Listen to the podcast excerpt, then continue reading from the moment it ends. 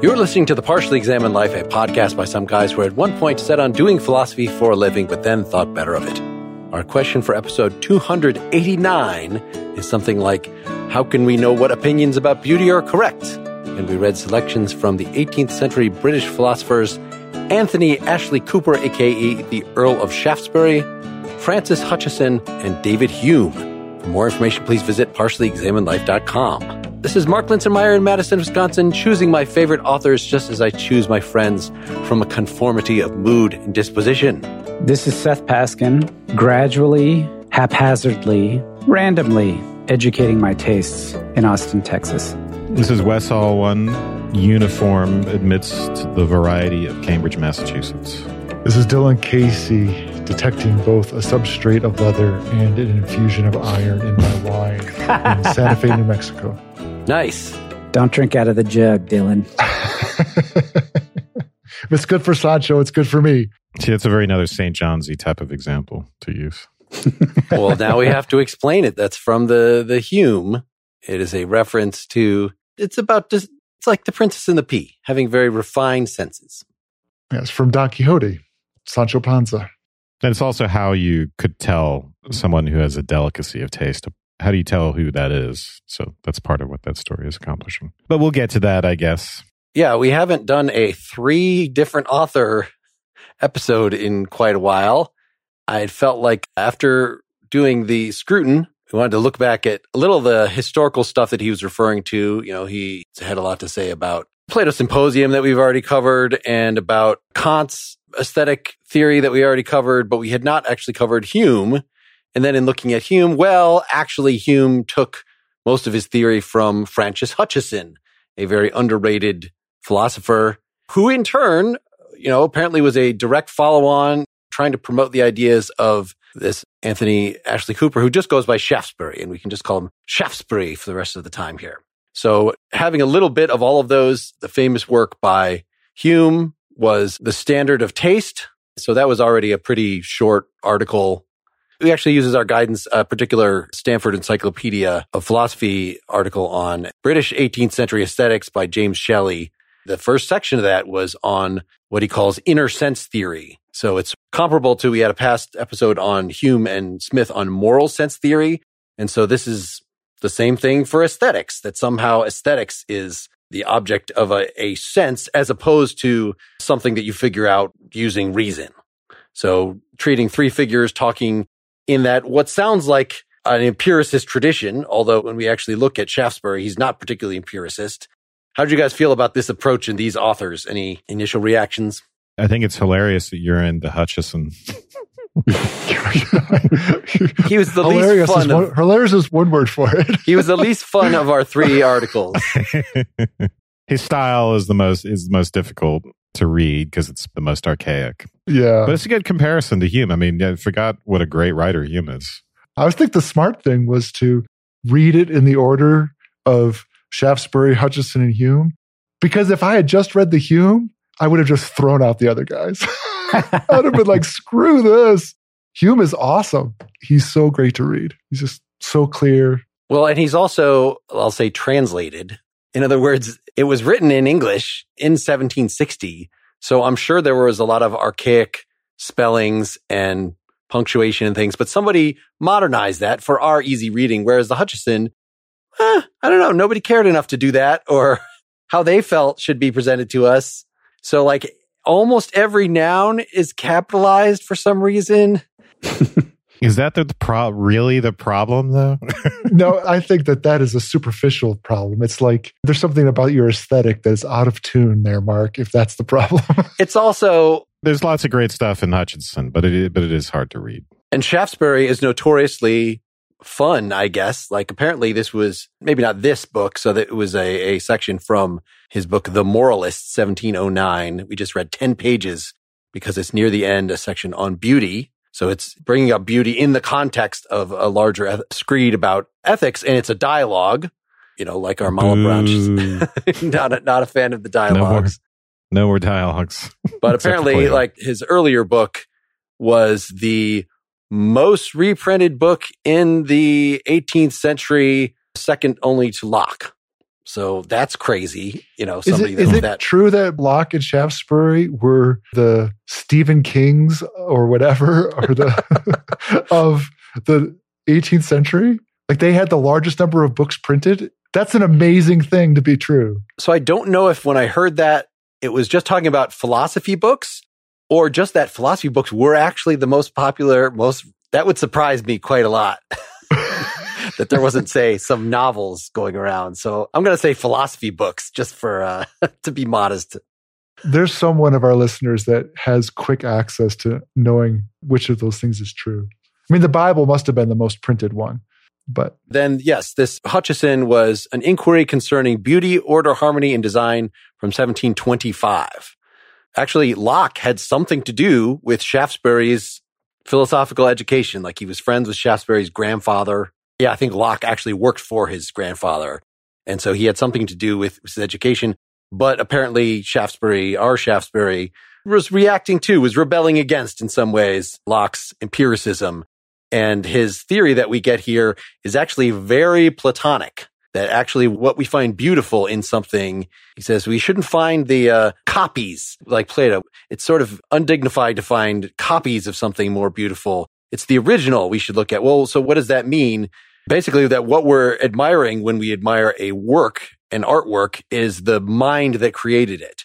And in turn, actually, what we're admiring in the mind of the creator is the creator of that creator. In other words, God. So all appreciation of beauty rolls eventually into appreciating God, which is very much in line with if you take Plato as saying that beauty and truth and goodness are all the same. So, in other words, what is the special ingredient in an object, right, that makes us think it's beautiful? And we've, of course, talked quite a bit about that, and it has something to do with form and structure, and our relation to that is contemplative or it has an element of disinterest in it. And here, Shaftesbury, I think it's really interesting because he gives us a little bit more of an explanation of what it is about formality or form or structure that might be beautiful. And in a way, for something to have a formal property is for it to have something mental imprinted on it. So, for example, you know, if you enjoy a coin for what it might buy, this is, you know, another one of our typical like interest, disinterest examples, but that's something different than appreciating it for being beautiful in and of itself. If you enjoy it in virtue of its design or form, so that it's not its material properties that are at stake, then what you're interested in is the effect that some mind has had on it. And so his idea is that the beauty of the coin comes from the imprinting of the mind, so that it's only minds that are beautiful and things partake of that by having that imprinted on them. imprinting of the mind, I read that as the same as design. Mm-hmm.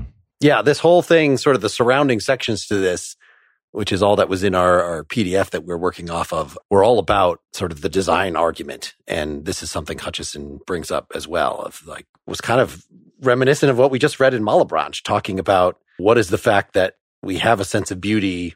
What does that say about our creator?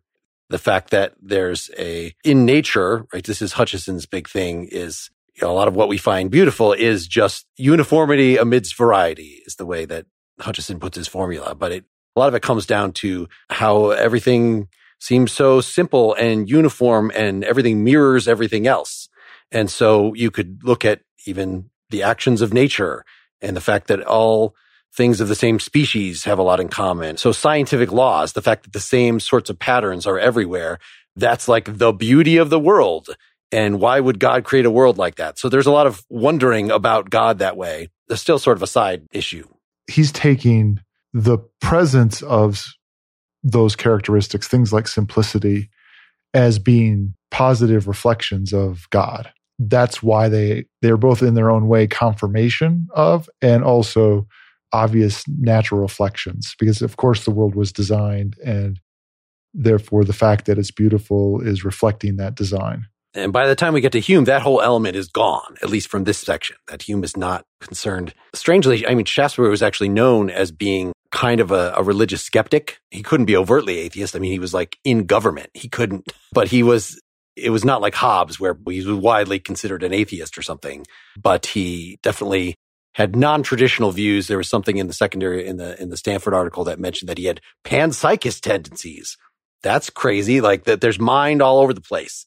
Yeah, he's kind of like the Malebranche in this situation, right? He doesn't want to be a constructivist. He wants to say beauty is absolutely objective. And so, how do you do that, right? You can't just talk about it as Hume does, you know, in terms of mental faculties. You have to say, what is it out there in the thing in itself, right, that grounds this? And so, in Malebranche's case, right, he, you know, we had this rational connection to intelligible extension, for instance.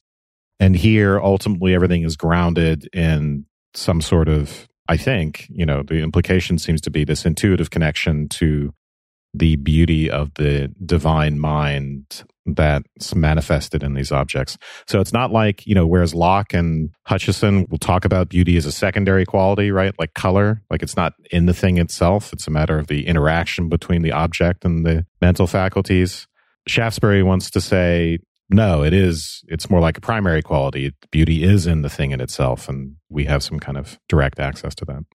So the thing that carries through these three, though, is this, you know, how it was categorized in the Stanford article as inner sense theory. So even though you're right, Wes, the metaphysical status of beauty is different in that it is in the object for Shaftesbury. And for the other two, well, there's something in the object that properly elicits feelings in us. Mm-hmm. But it's really, it's subjective. It is something that is in us. But it's still for, you know, why is Shaftesbury not like Malebranche? Why is he not a, a rationalist? He's considered, I don't know, this is something to discuss perhaps today, but the difference between what you were calling intuition for Malebranche and the aesthetic sense for Shaftesbury the important thing why he's not a rationalist it's it's not the product of reasoning right? It's not like for some of these old fashioned aestheticians that like we observe that there is symmetry in the thing. I mean, it could even be like Hutcheson's theory. Like we observe that there is unity amidst variety and we therefore conclude from that, ah, that is actually beautiful. No, it is actually more like a sense of some sort. It is pre-rational. In that sense, it is a sense, even though then there's some sort of, it's not one of the five senses, so it must be the mind doing it. Is Shaftesbury's is focusing on that. And then Hutcheson, you know, we can re- actually, he has a whole chapter where he very slowly says like why he's calling it an inner sense. And then Hume just kind of takes Hutcheson and runs with it and is more concerned with like, okay, now admitting that it's something that's in the mind, but yet there are some objects that properly give us this sense that something is beautiful. In other words, there are some things that are objectively more beautiful than others. It's, just, it's not just opinion, but, you know, Hume's theory then ends up dwelling on like, well, how do we then tell whether something is objectively beautiful or not? It's like whether competent judges judge it to be so. Well, what are those competent judges about? And so it's just elaborating that. That's my high level summary of getting through the three of them. So yeah, just maybe to concentrate on the concept of inner sense a little bit more. Yeah. Because it's, you know, as as you pointed out, Mark, it's this really interesting hybrid between what we would normally think of as a sense, right, is a external sensory faculty, eyes or ears or tastes and, you know, the five senses. And this, of course, it's a little bit strange, you might think, to want to call something a sense, even though there are no outward facing faculties that take in data from the world, right? That's normally what we associate with the senses and with receptivity. And then when something is inner, we tend to associate that with imagination and reason right? Once we get that data, the inner part works on that data, it does something formal to it. So here we get this interesting hybrid between those two things. It's somehow receptive, which is why we might want to use the word intuitive, but we don't have to. Somehow receptive, it's receptive and it's involuntary. It's it's necessary in the sense that if we are exposed to an object that is beautiful, we don't have any choice about whether it hits us that way. In the same way, we don't have any choice about whether we see a red thing as red so there's that sense quality to it. And then the, again, the inner part is just the fact that it's not like an external sense, even though it has that receptive quality. So, Mark, as you pointed out, Hutcheson will give us a, a more detailed argument for each of those components. Why inner and why sense? But we can get into that. Is it worth pointing out that there's a, for it to be an inner sense, there's a, a correlate to data effectively? The objects of the inner sense for aesthetics are going to be not raw something close to you know raw items like you know wavelengths of light or something like that, but even closer to just ideas. But they are the raw data at some level for this inner sense. But the idea is that we have a a sensitivity to it that is not reasonable. I guess that's I agree with you. Calling it an interesting hybrid is it's like saying that our minds have a natural sensitivity, functioning of desire, something like that, that we get pulled towards or away from things in a natural way. And with Hutchinson, we're we're in particular sensitive to uniformity amidst variety, right? And so it might help be helpful to give an example because he gives some examples which make that much clearer than it is in the Stanford article, which is to say that if you take an object and you hold its variety, so the amount of complexity of the object, let's say, constant, and you increase its uniformity, you increase its beauty. And likewise, if you hold its uniformity constant and you, you increase its variety, you increase its beauty. So, for instance, a pentagon is more beautiful than a square. It's got more variety with the same uniformity. And more variety in that example just means a larger number of sides. Mark, you seem to be. I see in the text that he does mention the pentagon. I thought he had mentioned that, well, first, after a certain point, it doesn't matter anymore because we can't tell the difference between 22 sides and 20 sides. And then I think that there was, he says, like a heptagon, seven sides, is not more beautiful than a hexagon, six sides, because the parallelism in the hexagon, that's added uniformity, even though, so you're upping the uniformity. So pentagon must be you think the same logic would apply why a square should be better than a pentagon. I think there's something we could have an argument about. No, that. no, the pentagon is better than the square. So that's it. The pentagon is in same uniformity, increased variety. An example of increased uniformity with the same variety is a square versus a rhombus. So the square is better than the rhombus because of the right angles. That it's four sides means same amount of variety increased uniformity, right angles versus the sharp angles, or, you know, you could add greater degrees of irregularity. But to bring that up is not to want to have an argument about whether that our intuitions make sense. At least it gives us an idea of what he might mean with that phrase, and then we can move on from there.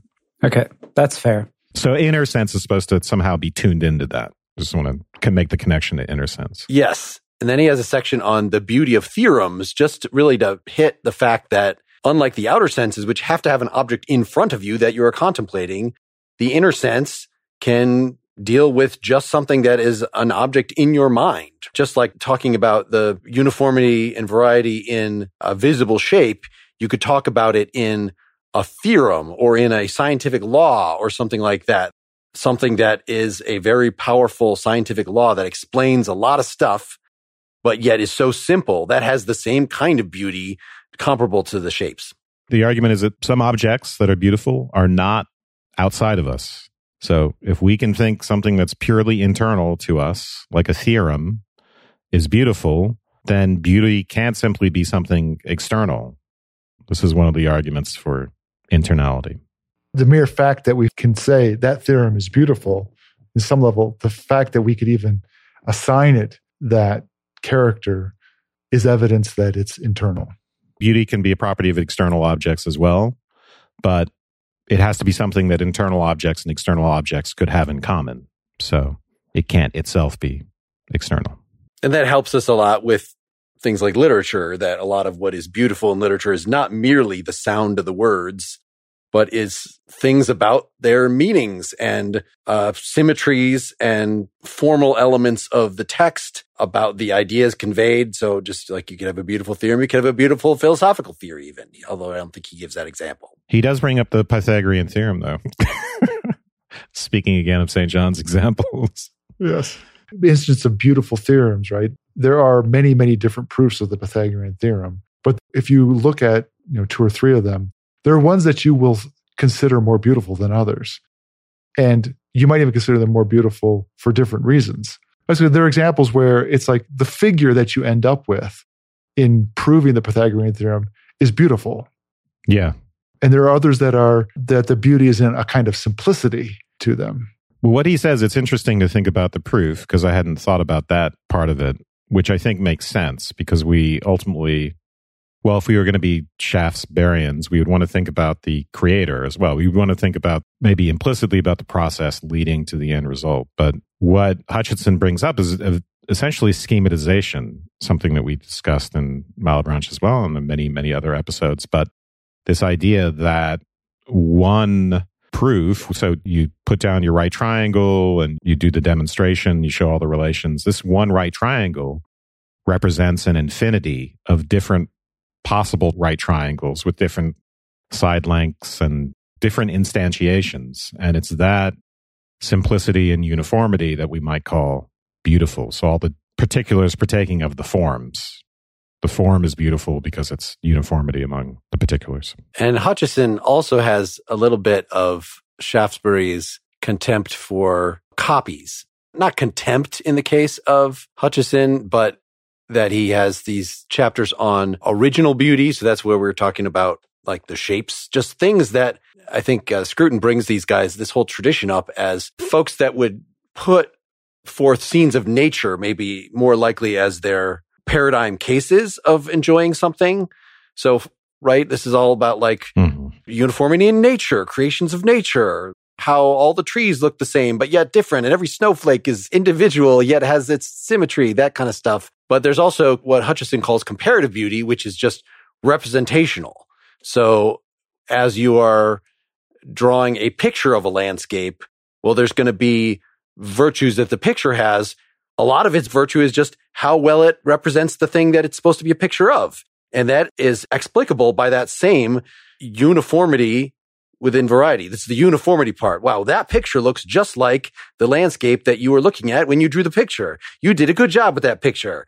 The object itself doesn't have to be beautiful, right? The represented thing doesn't itself, yeah. Yeah, that's one of those puzzles that we've sort of dealt with before of can you have a beautiful picture of a horrible thing? Like, yes, because it could be a good representation of the horrible thing.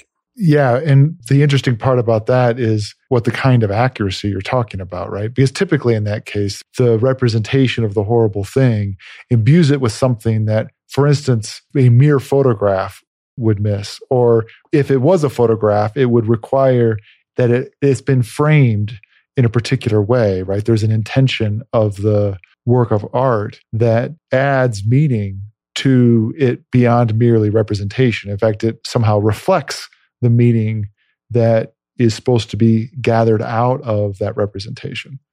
Yeah. So, for instance, there's this great painting by Ilya Repin, uh, who I found out about just reading when I was doing background prep for my subtext episodes on Chekhov. And he's a really great painter, but one of his most famous paintings involves Ivan the Terrible holding his son after he has like bludgeoned his head in and the son lays, the son is dying. And if that were simply something we experienced in person or a photograph, how could that possibly be beautiful? It couldn't be anything but horrible. And so then the question is, what does Repin do formally, aesthetically, to make it possible to find that beautiful despite the horrible content? And that's unclear to me. It's unclear to me how that is related to the justness or the accuracy of the representation, as Hutcheson thinks, seems to think, and also how the justness of the representation is related to uniformity amidst variety. Those two things actually remain unclear to me. Especially since both uniformity amidst variety makes me think of universals that you're being called to. But in a painting like that, it's uniqueness that's part of what's going on and that its individuality. This is something that Scruton talked about mm. the way mm-hmm. in which the individual is called out in the particular in some of the most beautiful things. So there is this combination of universality along with resonant uniqueness and individuality that's happening in the most beautiful things. And I don't think that any of the people that we read talked about this.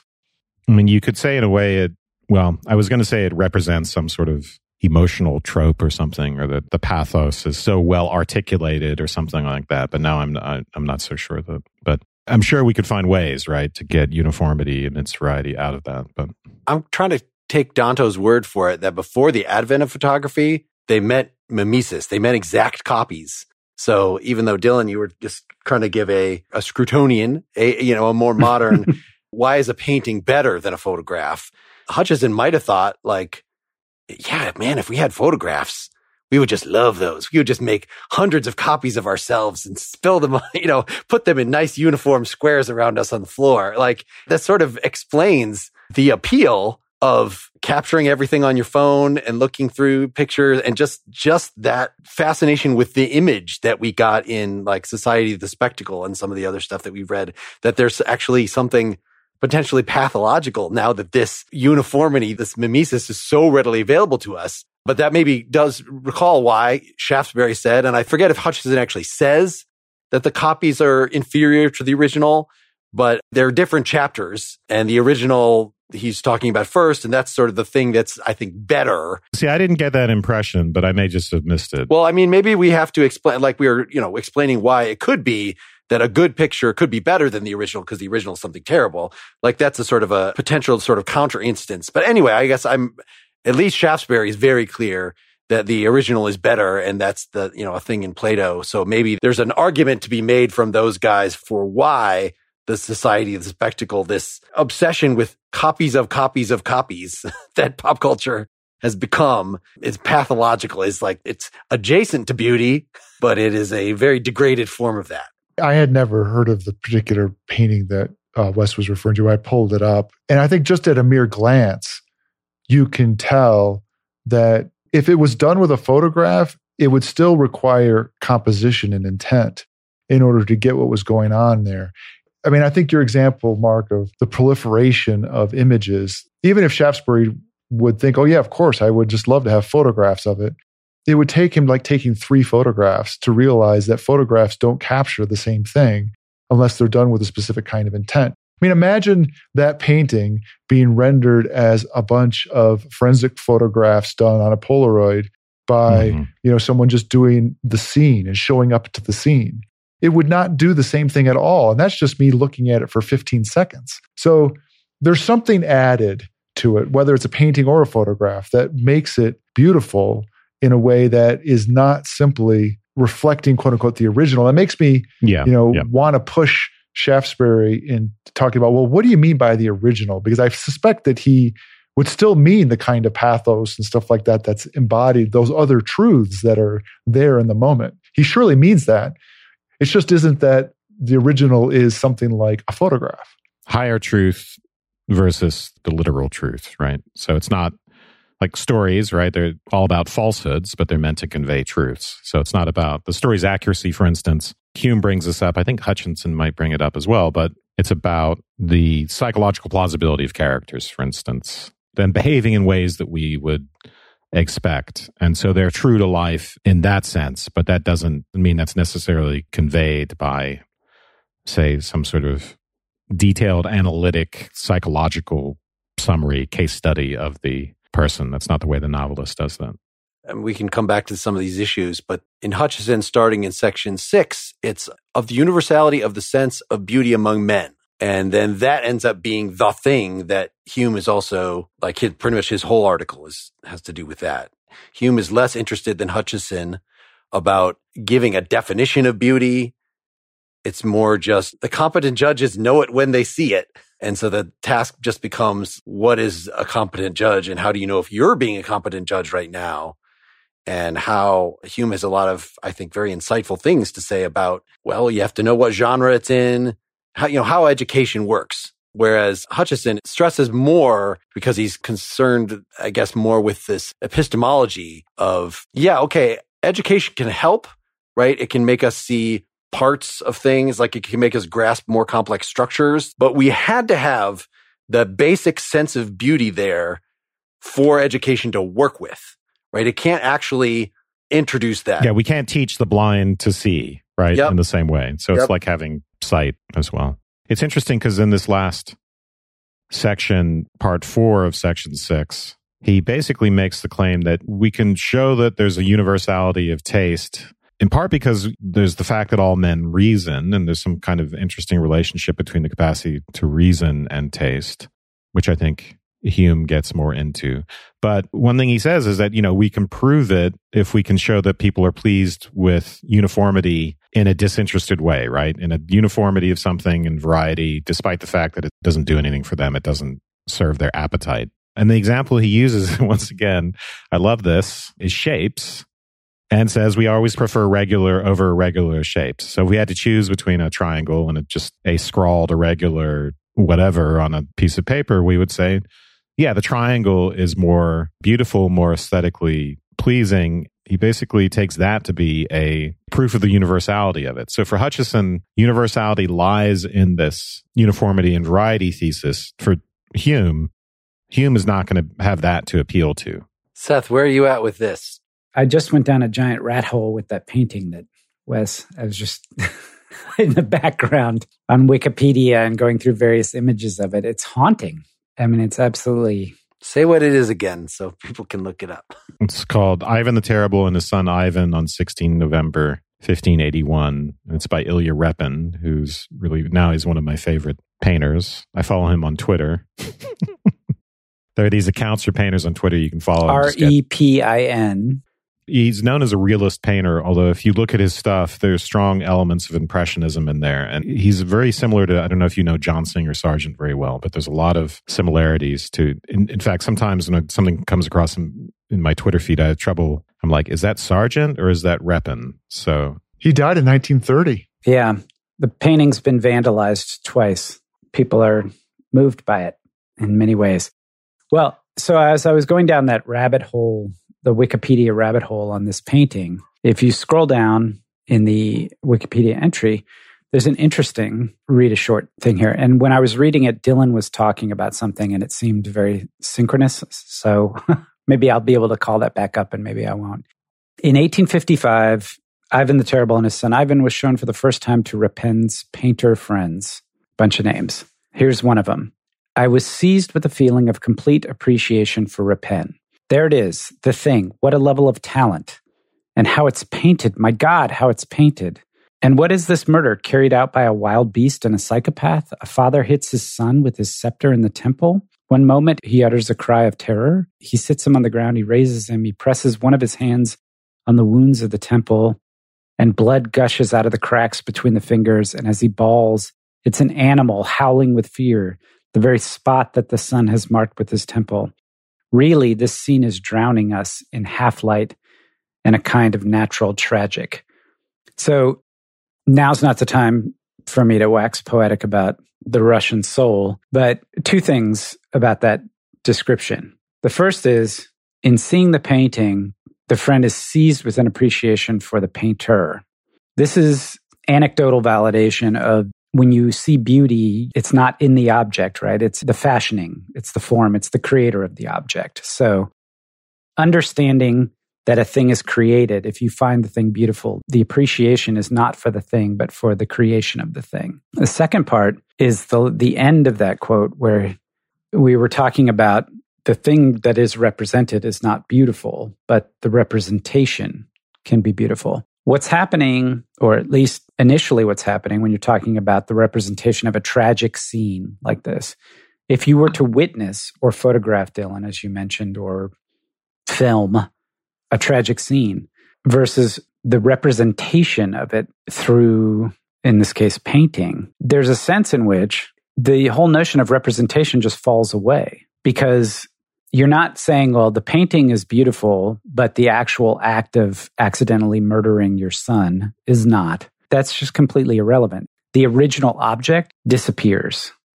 It's irrelevant to the question of beauty in the representation itself. But that calls to question there's a sense in which no one has seen the original event, the thing depicted in the painting, the thing that the painting is supposed to be a representation of. There is no referent for the painting that you can adjudicate as beautiful or not. So all you have is the painting. But the painting itself is intended to be a representation. And in its attempt to represent this thing, it has that impact in you. It's beautiful. And so it is both representing and not representing, or at least it's representing without referring because there's no referent for us to. It's very bizarre it's true to something, but it's not true to some historical fact. That's not what it, you know, like a photograph might be. That's not the accuracy that we're looking for. What is it true to? Well, you know, it could be true to that sort of feeling or moment or circumstance. It could be true to the average disposition of the audience. You know, I'm thinking here too of kind of connecting it back to Shaftesbury, right? There's something of Repin in the painting, something of the mind of Repin in the painting. Absolutely. that's part of what we're appreciating. And I think we might be able to connect that to representation. This goes back to our talk about the poetics and the tragic and identification with the characters on stage and indirect identification with what the author is doing and the just the very and the act of creativity which is intimately related to the tragic in a way what you see represented is the and what it's true to is the creative act itself i know that's a weird thing to say but anyway and it's comparable i think we might have concluded one of our last topics in our last episode talking about the scruton was the account of expression and the historical arguments over like what constitutes a good expression. Does it have to like, is it a copy of the author's mood or the performer's mood? Well, the performer might not really feel like that way. And it's very, you know, the, an artistic expression is very different than you yelling at your child. you know, that's an expression of emotion too. And it's not just that one is fancier than the other. So the way that Scruton has said is, is, well, there's an intransitive way of thinking about expression. That expression sounds like a transitive expression in that it's an expression of something, but maybe it's just expressive and that a piece of music, it's just expressive. And so maybe there's something here that's like, oh, that's so representational. That's so true.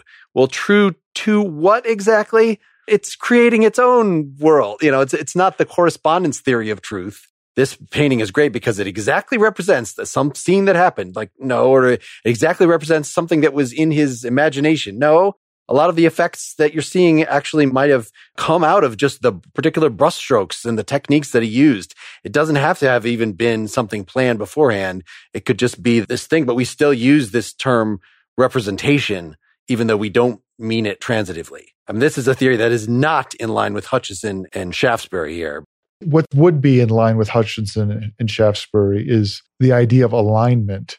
And part of what we're wrestling with is alignment to what? Just like a representation of what? And this is where I think you get to the idea well, part of the reason it's so beautiful is that something about the rendition seems so true. And those two things begin to resonate a lot, like with a painting like that, right? Because if you, you know you look at the eyes of the father, you look at there's all kinds of things you can analyze about that representation that aligns with something really, really well. It's a representation of a particular. And you can have an argument about whether or not that representation was the true one for that particular real world incident. But the painting is representing something in alignment with a particular. And the more it resonates with that, that's part of what I think would be in line with Hutcheson and Shaftesbury, is that it is more beautiful in being more representative of that particular. And then that is filtered through Repin in this case, for sure. And to me, part of that is reflected in, again, just incidentally, it's very interesting that Wes just incidentally gave such a great example because it just only takes a few seconds to even look at it to get it. But it's been vandalized numerous times by people who are sensitive to its representation, but in meaning something else in its sort of political context and other kinds of meaning that they want to destroy it because of them seeing a representation of something else. They're not vandalizing it because it's obscene in the way somebody might vandalize pornography or something like that. They're vandalizing it as a kind of censorship. I was just reminding myself of how Scruton resolves the expression problem. And the conclusion that he comes to is that we need a model of expression which is you know as mark said is not transitive it's not an articulation of some inner state rather the artist is fitting things together to create links that resonate with an audience's feelings so what's expressed becomes irrelevant and what matters is fittingness yeah what matters is whether something belongs with something and and that has something to do with resonating, right? So we, we have to fit things together representationally. We have to fit things together in a certain way to get that resonant effect with audiences. It evokes a particular, the way a, you know, a resonant thing becomes one sound, right? It's evoking a particular in this case. So I like that we're getting on these, the idea of association here, which I don't think is a word that any of these folks use. Wait, Hutcheson talks a lot about association the ways in which association can create pleasure it's purely a matter of signification in a way or association. It's not like the object itself Yes, is pleasing us because it's beautiful. It's associated with something else that's pleasurable to us. exactly. So this is actually the kind of thing that he's warning against. Even Shaftesbury, his whole idea is like we should appreciate beauty because that is like one and the same with truth and goodness. But the things that are adjacent to beauty, which are just like, in other words, not being thrilled by the appearance of the beautiful coin, but by the association that you have with it can buy you things. So this is their way of introducing this idea of disinterest. And so Kant, you know, has really, by the time we get to Kant, he's really cut to the chase of just form. Form is what's beautiful and everything else is association, is something lesser, is something interested. Whereas, you know, I don't think that's as clear in all these folks, but Hutcheson definitely is warning us against the prejudice that arises from associations. And Hutcheson takes a very synthetic, like, you know, we're starting with the basic things. And this is what proves that beauty is objective is that everybody agrees the hexagon is more beautiful than the square. Everyone, you put it in front of small children, pre-verbal, and they would point, Oh, I love that. You know, they would grab at the hexagon rather than the square. He thinks that this is scientific. And it's just that when you make complex compositions, then there's so much room for things to go awry, for people to disagree because it introduces all these associations where I think by the time you even get to Hume, Hume is not concerned with basic shapes. He's concerned with complex compositions and how good judges are going to judge the quality of those things. Like there's something less reductive about Hume than Hutchis, Hutcheson. I still have a fondness in my heart for this shape example. And because I think there's something really telling about it. And it's why, you know, when children draw things and you look at it, it's like, God, children are just bad at art. Anyway, I'm just kidding. But so you take a nicely articulated shape, square, whatever, on a piece of paper, and then you compare that to something irregularly drawn, a blob of some sort. And I'm actually very sympathetic, as absurd as it sounds, I'm very sympathetic to the idea that the square is more aesthetically pleasing and that that tells us a lot about what it means for something to be beautiful. There's a greater level of articulation and formality and structure in that. Not that we have to embrace uniformity amidst variety per se, but it's telling. Are there a couple of central points we want to make about Hume just before we wrap up part one here, and then we can immerse ourselves in whatever details of the various articles? Because I feel like we've given a lot of the points from Hutcheson. We the Shaftesbury was just a short reading, but the Hume, this is obviously the most famous paper, and we've said beauty for him is like a secondary quality for Locke, that it's like color. Color is strictly speaking something in the mind, but yet there's some object in the world that objectively has the power to normally produce an idea of this color in our minds. And so how do we define that? Well, it's in a well lit area by somebody that has functioning eyes.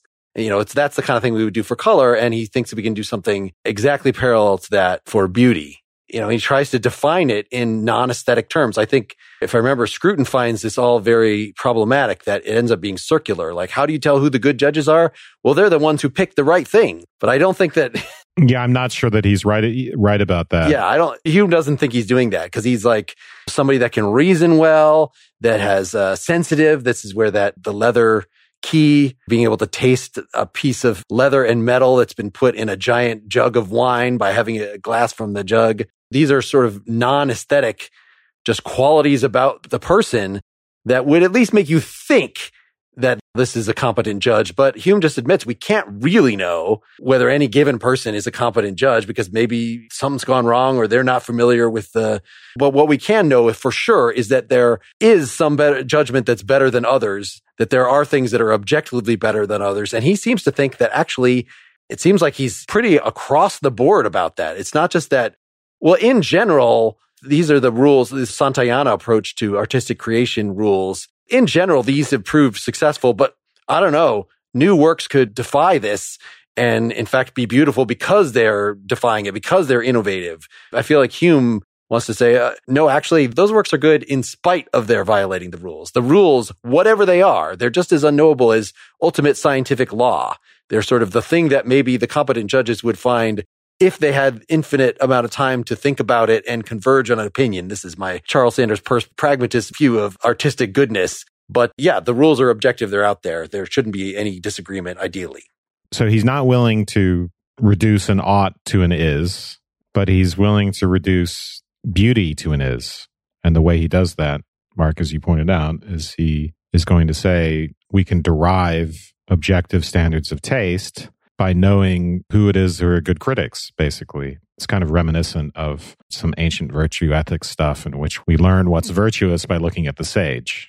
And then, of course, it does on its face seem circular because how do we know who the good critic is unless we have reference, you know, objective standards of beauty by which we can judge the critic but Hume is going to say, no, there's matters of fact about, I say that being a good critic is related to delicacy and lack of prejudice and all these other criteria. And that's objective. I can say that someone has greater delicacy in the sense that they can look at things with a greater resolution. They can see more detail and they have better background knowledge for thinking about the artistic object. And all those things are objective. So they allow us to give ourselves objective standards of taste through the qualities of the critic. This is a big issue in the secondary literature, whether that's circular or whether some of his, right, he gives five qualities for the critic, whether some of those are circular and others aren't.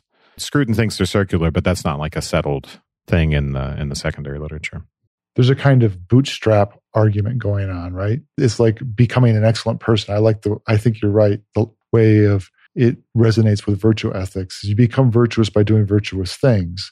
And how do you know where to genuinely point yourself to? Is you see virtuous people doing virtuous things, and so you imitate those things.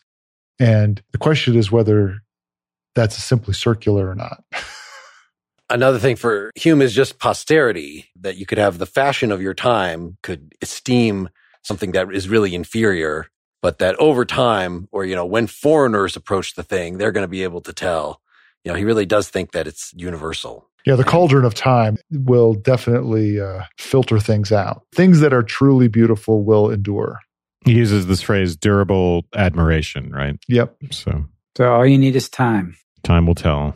And of course, you just need to preserve those things so they can be admired by. Of course, if you blow it up, or tear it down, or burn it. Yes. I was thinking about this when he was bringing this up is that I think he would agree that while on the one hand asserting that things that are beautiful endure, just because something hasn't endured doesn't mean that it wasn't beautiful. To your point, if you ignored or burnt it down or for other reasons didn't place it on the sieve of time, then you wouldn't necessarily have given it the opportunity to endure and you have to put yourself in the shoes of the original audience that it was aimed for. Hume warns us. So maybe these are forces working opposite to each other. That time gives us the ability to see whether it's going to stand the test of time, but it also puts us farther from the original people that would have fully understood it. It also works against each other in another in a different way, which is I mean Hume believes that taste can be cultivated.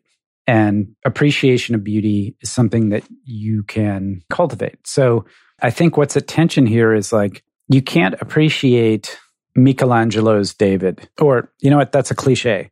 Let's say Michelangelo's Moses. Have you guys ever been to the Vatican? Have you ever seen the statue of Moses? Mm-hmm. I've seen a picture yep. of it. I haven't been to the Vatican. Well, you need to go to the Vatican. The Vatican Museum and the Vatican are one of the things to behold.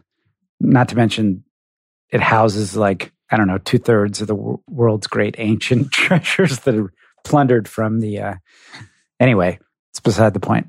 So there's a something durable about Moses, but I experience it only from the place that I am at. And then the question this was created for a particular time, for a particular patron, in a particular place. Sociology. So the more I educate myself about that, I will come to appreciate the beauty of the art in that context. And at the same time, though, because it has durable beauty, I'm appreciating it outside of that context. And I'm wondering, did the two things work together or work against each other? Does durable beauty, the fact that something can be perceived as beautiful throughout different contexts, is your appreciation of that enhanced by learning more about the context in which it was created or, or in which it was originally appreciated? Or does that work against the durable?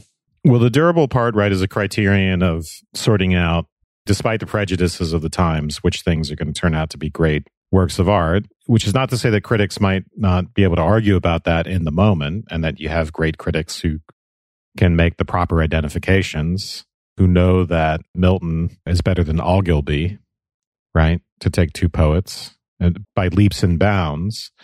But it's also a criterion for the critic. You know, when we get to the point where we're talking about looking at a, so for instance, a work of poetry from the standpoint of the audience of the times and trying to abstract yourself out of your own parochial point of view, that's one of the criterions for the good critic. And that's how you would, you know, if you had that quality, if you were able to do that, then you would be able to tell that some object in the current moment, despite the fact that it is wedded to some extent to context, right? I mean, its aesthetic meaning has to come from the context of the times.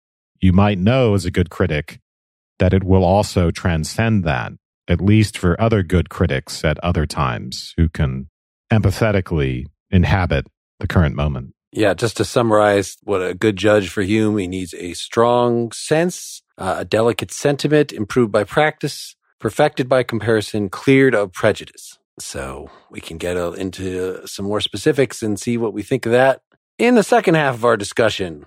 And to see that, you need to become a partially examined life supporter. There are a couple different ways to do that. Go to partiallyexaminedlife.com slash support. Next time, we're going to be reading some of uh, Susanne Langer's Philosophy in a New Key, a study in the symbolism of reason, right, and art. We would love to hear what you want us to cover. You can reach out to us at pl at partiallyexaminedlife.com. If you're a supporter, you can use Discord as, the new favorite way that people reach out to us. Or you can become a member of our Facebook group and comment there or reach us out to us on Twitter or Instagram. Thanks so much, everybody. Good night. Good night. Good night. Good night.